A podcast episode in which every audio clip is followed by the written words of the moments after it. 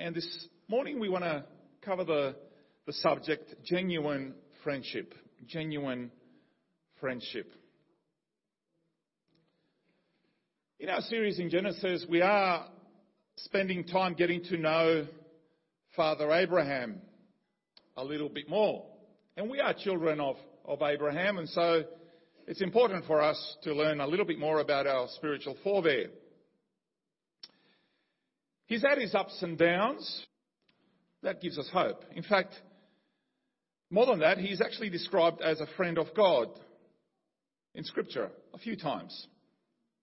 Now, how would you like that title? Sounds good, doesn't it? In a survey, in a survey of a large congregation in the US, the question was asked, what do you fear the most? And the answer is both revealing and surprising. The primary answer from the pew was, let's just say a little bit startling. What is it that they feared? Intimacy with God. Intimacy with God. Why do you think many Christians feel this way about their relationship with God? Okay, let's look at it another way. Let me ask you, what would happen if God came to Liverpool? What if he invited himself to your house? Let's just say you're Zacchaeus or something. How, how much lead time would you need to get ready? A year?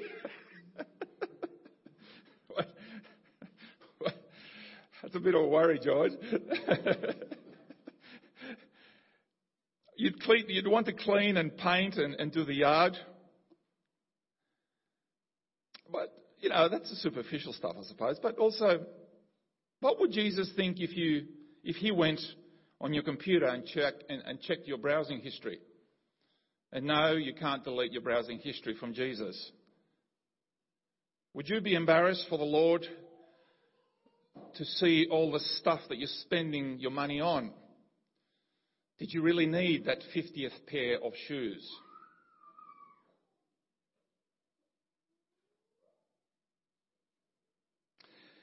As you think about all these things, would you still let him in? No, you can't go in there. Well, you can't really say no to the Lord for a visit. He's God. Okay, so you have let him in for a visit and then he doesn't want to leave. He stays. He, he simply won't leave. In fact, he says, you know, where are you going? I'm going to work. And he says, I'm going with you. And he watches everything you do. Would you view it as a, as a blessing or as a curse as he goes shopping with you? You don't need that. You definitely need that. You see, as Christians, we talk about having a personal relationship with Jesus, with God. But, but many of us don't want it to get too personal, too intense. It's one thing to invite the Lord in for, you know, an occasional meal, but having the Lord move in as a permanent resident and observer of all that goes on would just freak us out too much. We couldn't be ourselves in his constant presence as if we could actually hide anything from him. I'll throw some words that we might use. I need my space. He needs to respect my boundary. I need my uh, privacy. These are all current words, aren't they? Everywhere, you hear them. So, but, and, Jesus was, well, do you want to change? And, and when you're with me, you can change for the better. But this is what it's going to take. Do you want to change? Yes, Lord, I want to change. But not too suddenly and not too much. Just a little bit, just right. Not too heavy, not too light. You know, a bit like your cereals. Because everywhere that Jesus went and he touched people's lives, people changed. People changed. Friendship with God sounds wonderful at first, doesn't it? Until you stop to think about the implications. Do you want that kind of friendship with God?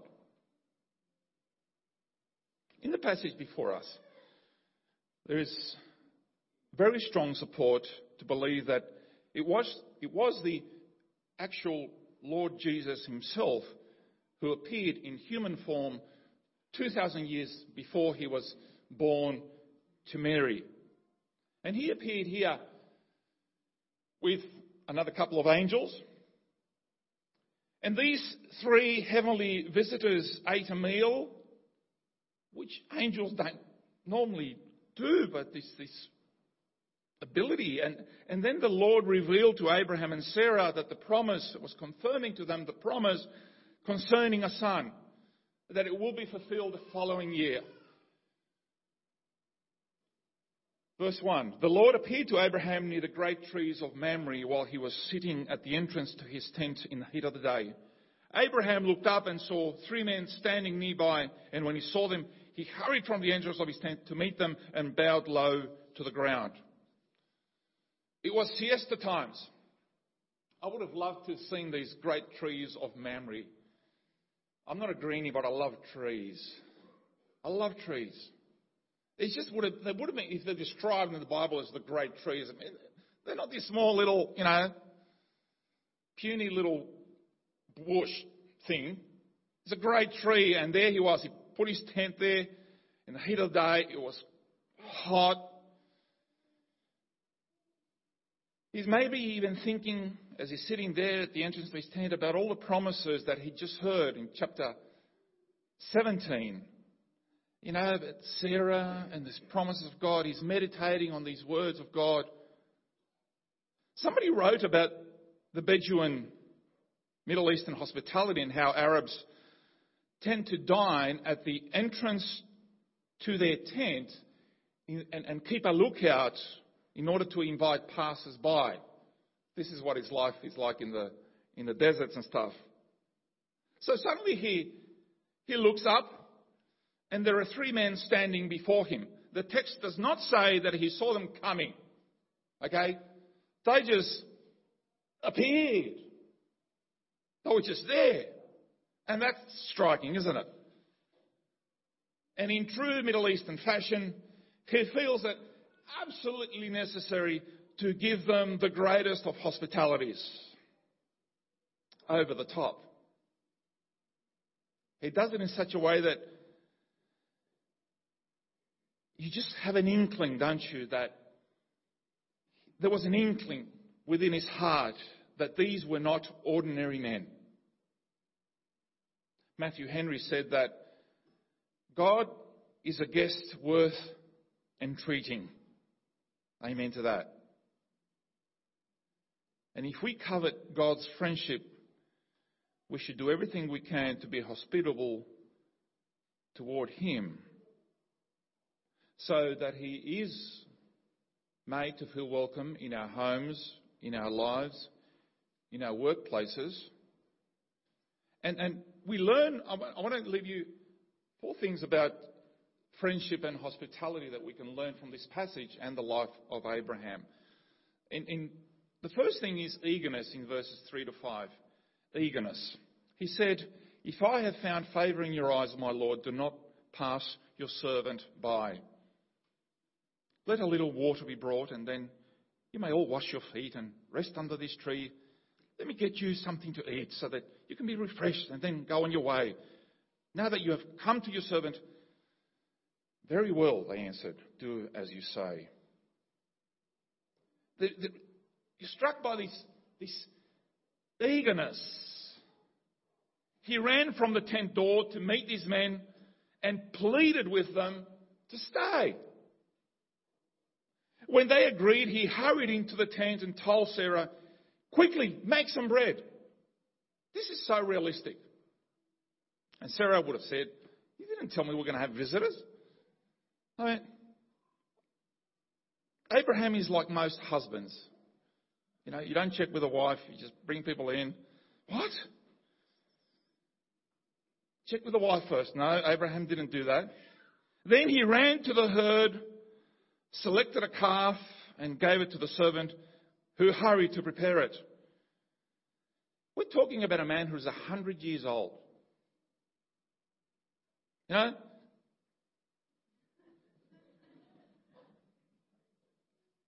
You know, like the Cliff Young shuffle all the way to Melbourne. You know, it's, it's in the heat of the day. It was hot.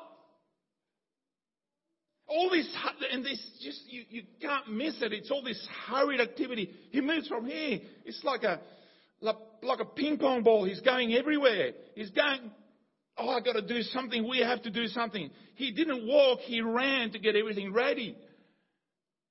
He desired, he was eager for fellowship. Abraham responds, I think, with a great line from, it's one of the great lines from Scripture. Do not pass your servant by. Isn't that a great expression? Do not pass your servant by. I think this is the, exactly the way that we are to respond if Jesus comes knocking and asks to be invited. We ought to be receptive, responsive, eager for fellowship, welcoming an old friend that we just want to meet.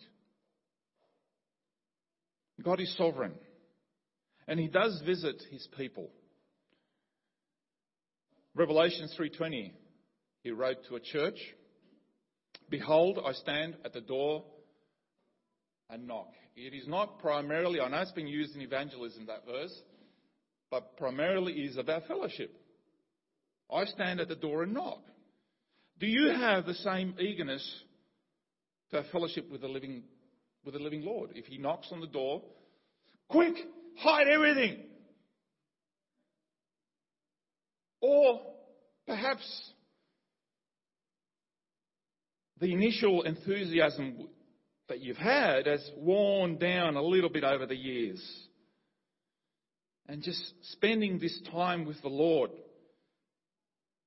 in prayer, in, in meditating on His Word with His people. It's just getting a little bit wearisome. It should actually be our delight. Lord, I'm ready, I'm eager, I'm here. I'm expectant.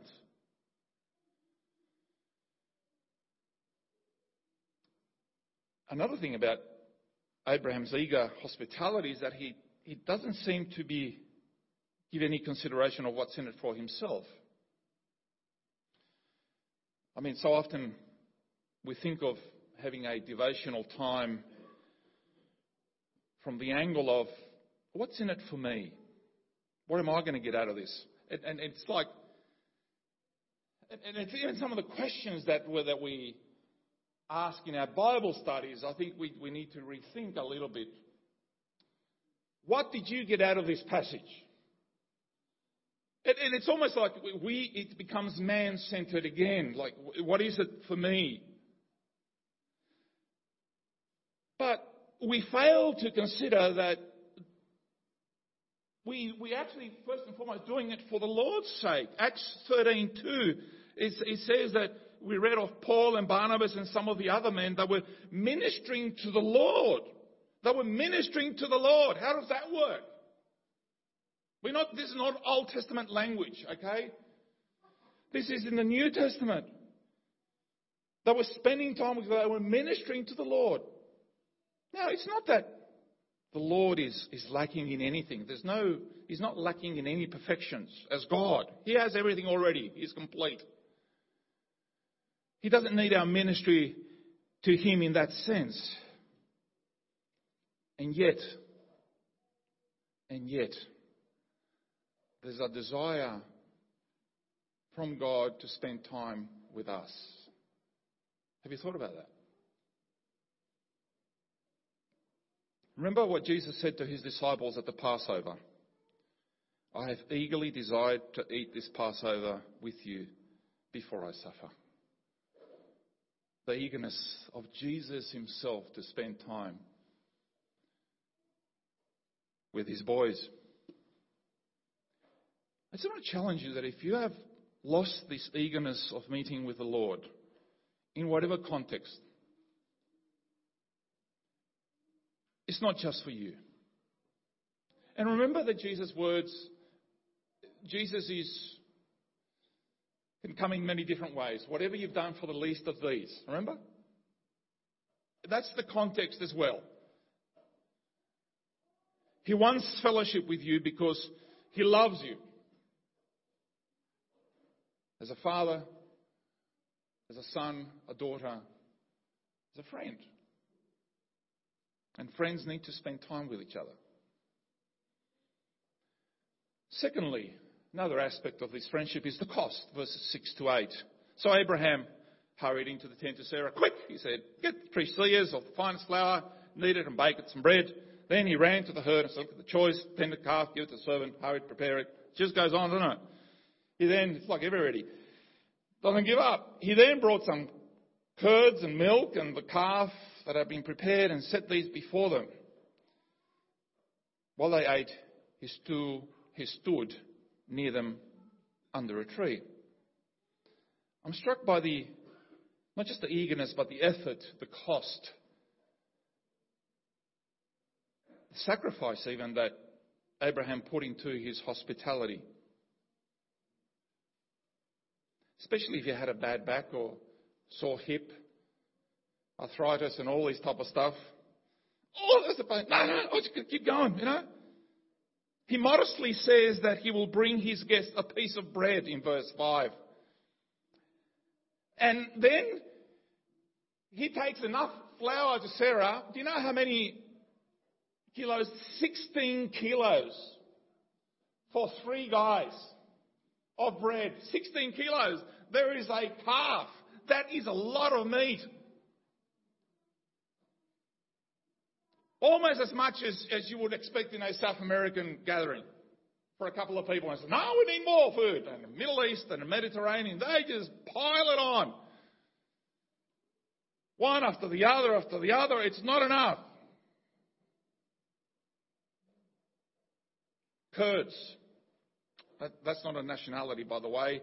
It's yogurt with a C and milk. He spared no expense to entertain his heavenly visitors. Hospitality is actually costly.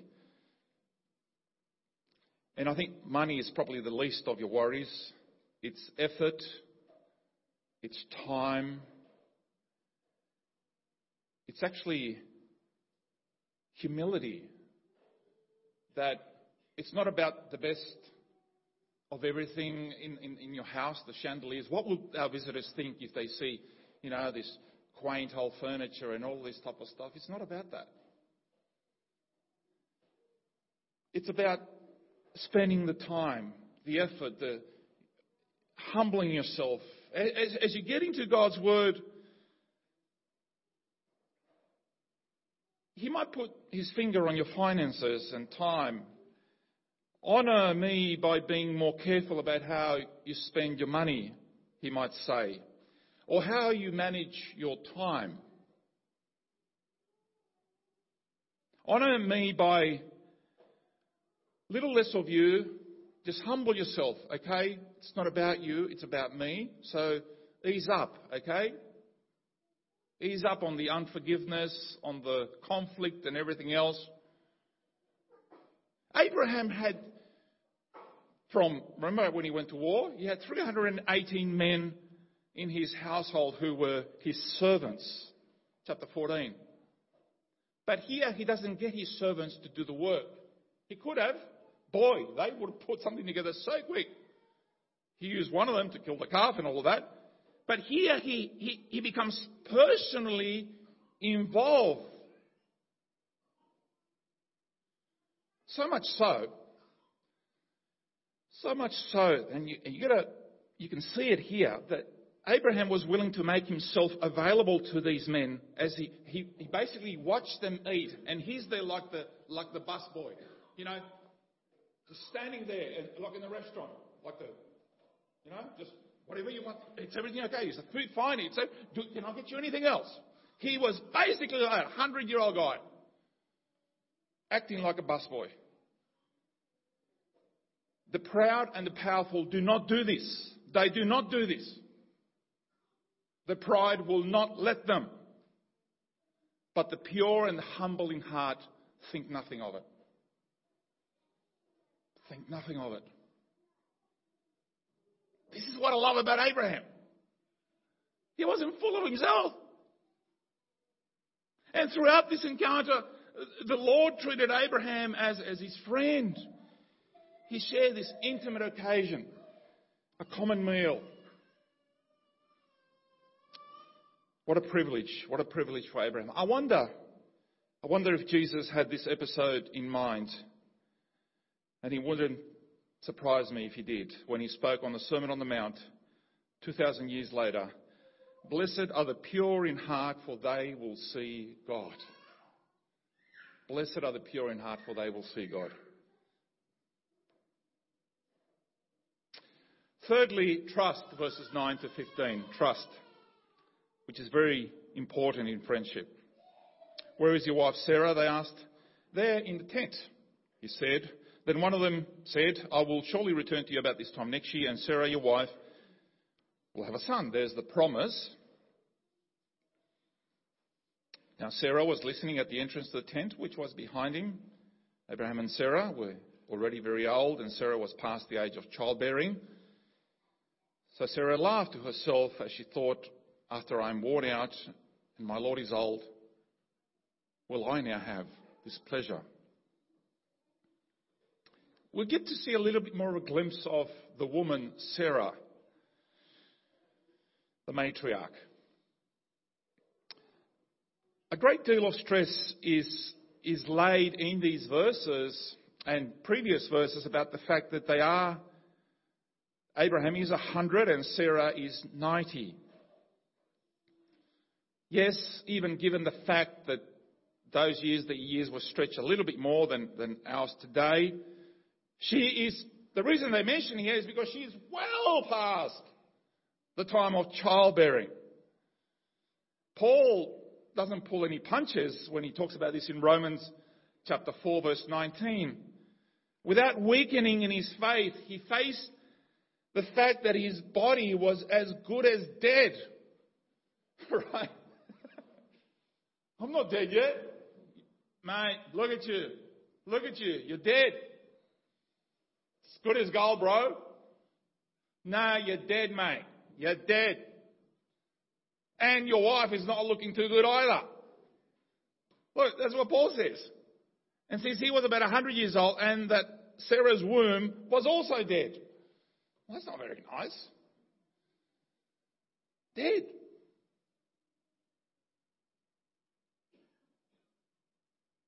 There's only one who can bring the dead to life. In the Middle Eastern culture, women don't actually join the conversation of men. I know I don't talk about this in the Human Rights Commission, but anyway, let's just say it how it is. This will drive Gillian Triggs absolutely nuts. But anyway, the women don't join the conversation of men, but are never too far away either. They might be in a separate room, but they're just listening in as to what is happening. Then they said to him, Where is Sarah, your wife? How do they know her name? Hmm. And then the Lord said that he will return same time next year and Sarah will have a son. Sarah was overhearing all of this. I'm sure that after his experience in the previous chapter, the first thing after God appeared to him and, and gave him the, you know, the covenant, the promise, and reconfirmed the stars, the sand, and all of that stuff, he would have, he must have told his wife, Sarah, you, you are to be the, the mother of the seed, not Hagar. Forget about everything that's happened. It's you, darling. And her reply must have been something along the lines of, Don't be an idiot. Now, perhaps between the last chapter and this chapter, not enough time has passed for Uncle Abe to convince Auntie Sarah that indeed this was going to happen. And she was still, you know, shaking her head. Oh, gee, I'm married to an idiot. Anyway, she's still doubtful. Her faith is lacking. And humanly speaking, you can understand it. Yes, totally from a human point of view, you and I can understand it. She has heard it all before, years before. And nothing happened. Nothing happened. God's promise, decades ago, nothing happened. And what was improbable then is impossible now. Dead.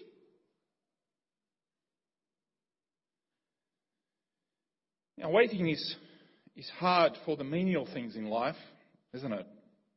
Waiting grocery lines and traffic, the doctor's office, you've made an appointment, you've still got to wait.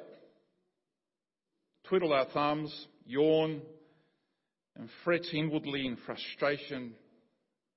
But there is another level of waiting which just, yeah, takes to the next level, really. There are other things that we wait for that just take a long time. You wait for that letter to come, it doesn't arrive. You wait for that prodigal son or daughter to come back, and they're still not coming back. You, perhaps as a, as a couple, have been waiting for a child to be born, for the wife to fall pregnant after all these years and still nothing is happening. You wait for your heart's desire.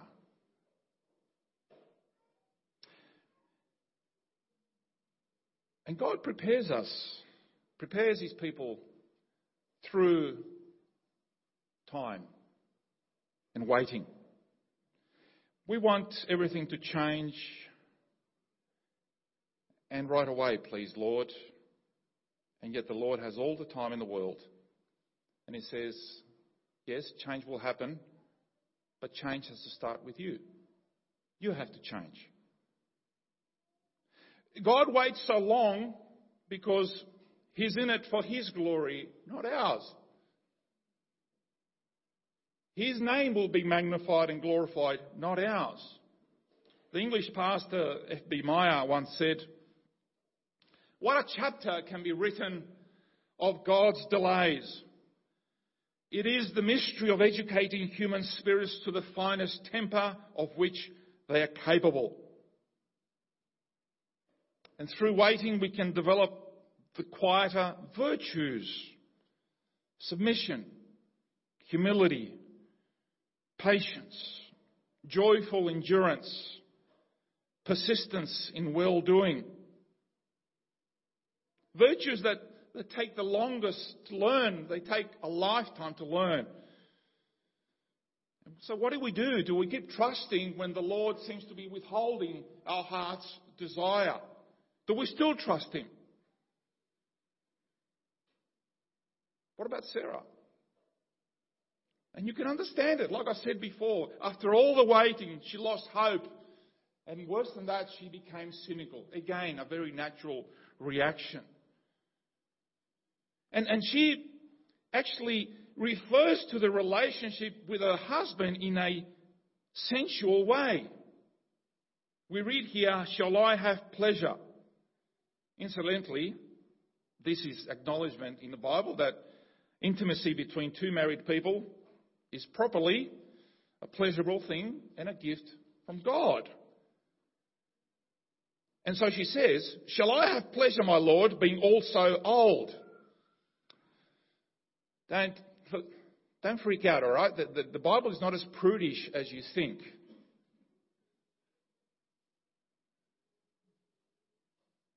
At this stage in your life,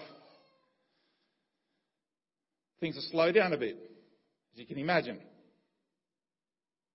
That doesn't, and, and yeah, just give it up, yeah, right. And more than that, she seems to be even cynical about her own relationship with God and the whole trust thing. She seems to be just a bit like, like Lot, I suppose, just carried the husband's spirituality, carried along. She'll come around, but that's the Lord's work again. And at this stage in her life, she doesn't appear to have any great interest in the covenant, its tremendous spiritual, ramifications. She's still more focused on the physical and even the sensual side of things, just laughing and brushing it off. Yes, we can even say that she's displaying a rather shallow understanding of spiritual things. Can happen. The good news is that even when we doubt His word and laugh at His promises, God remains faithful. And, and, and, and part of the, the, the issue with having God as a friend, of having such intimacy with God, is that if you have God in your house, right there, and, and, and if you're struggling with intimacy with God, is that even when, when, when, when Sarah displayed her cynicism by, by laughing and then denying the fact that she laughed, because it could have been something physical, it could have been something internally, something like, hmm, you know, like, you know, you laughed. No, I didn't. You did laugh. Because what God will do is He will put His finger on your, on your pride and you cannot deny. There's nowhere to run. So therefore, okay then. He knows what I'm thinking. Wow, this is freaking me out. I didn't think that. No, no, no. He's reading my mind. No. You know, all your thoughts, all your words, all your intentions are there like a, like a video display on his on God's screen. And you're say, Oh, it's out there. He knows all about me. That's right. Do you still want friendship with God?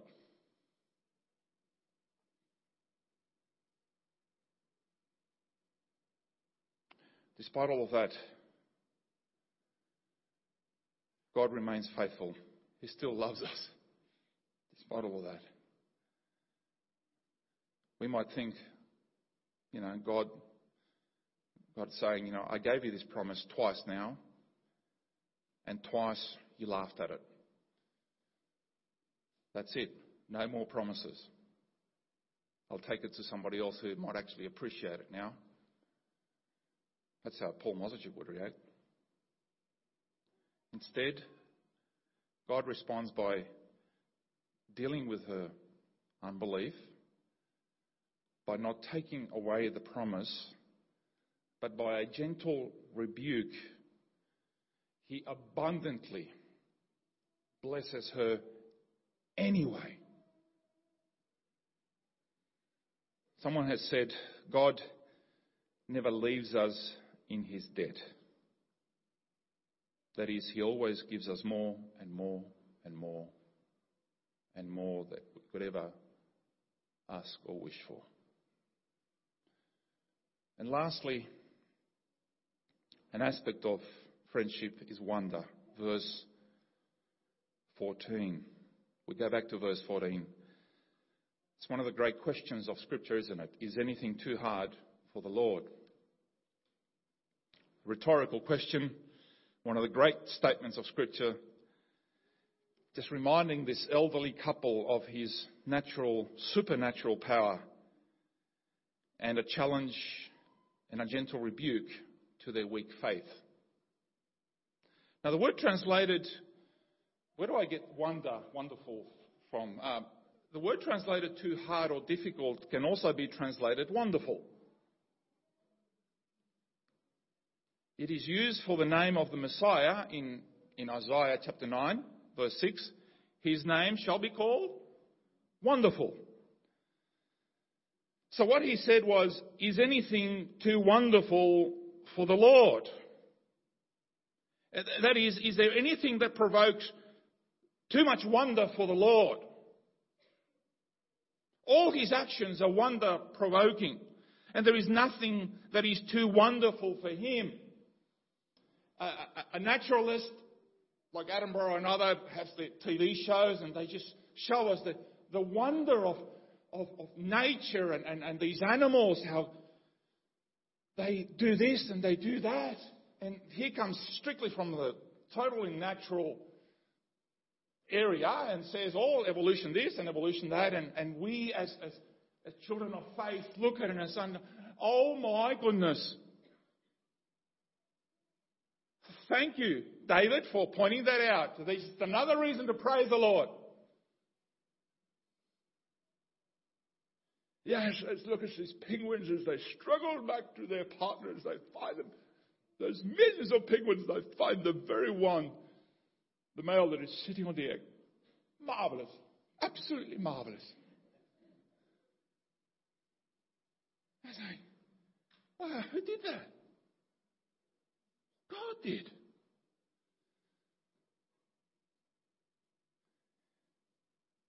Is there anything that provokes too much wonder for the Lord?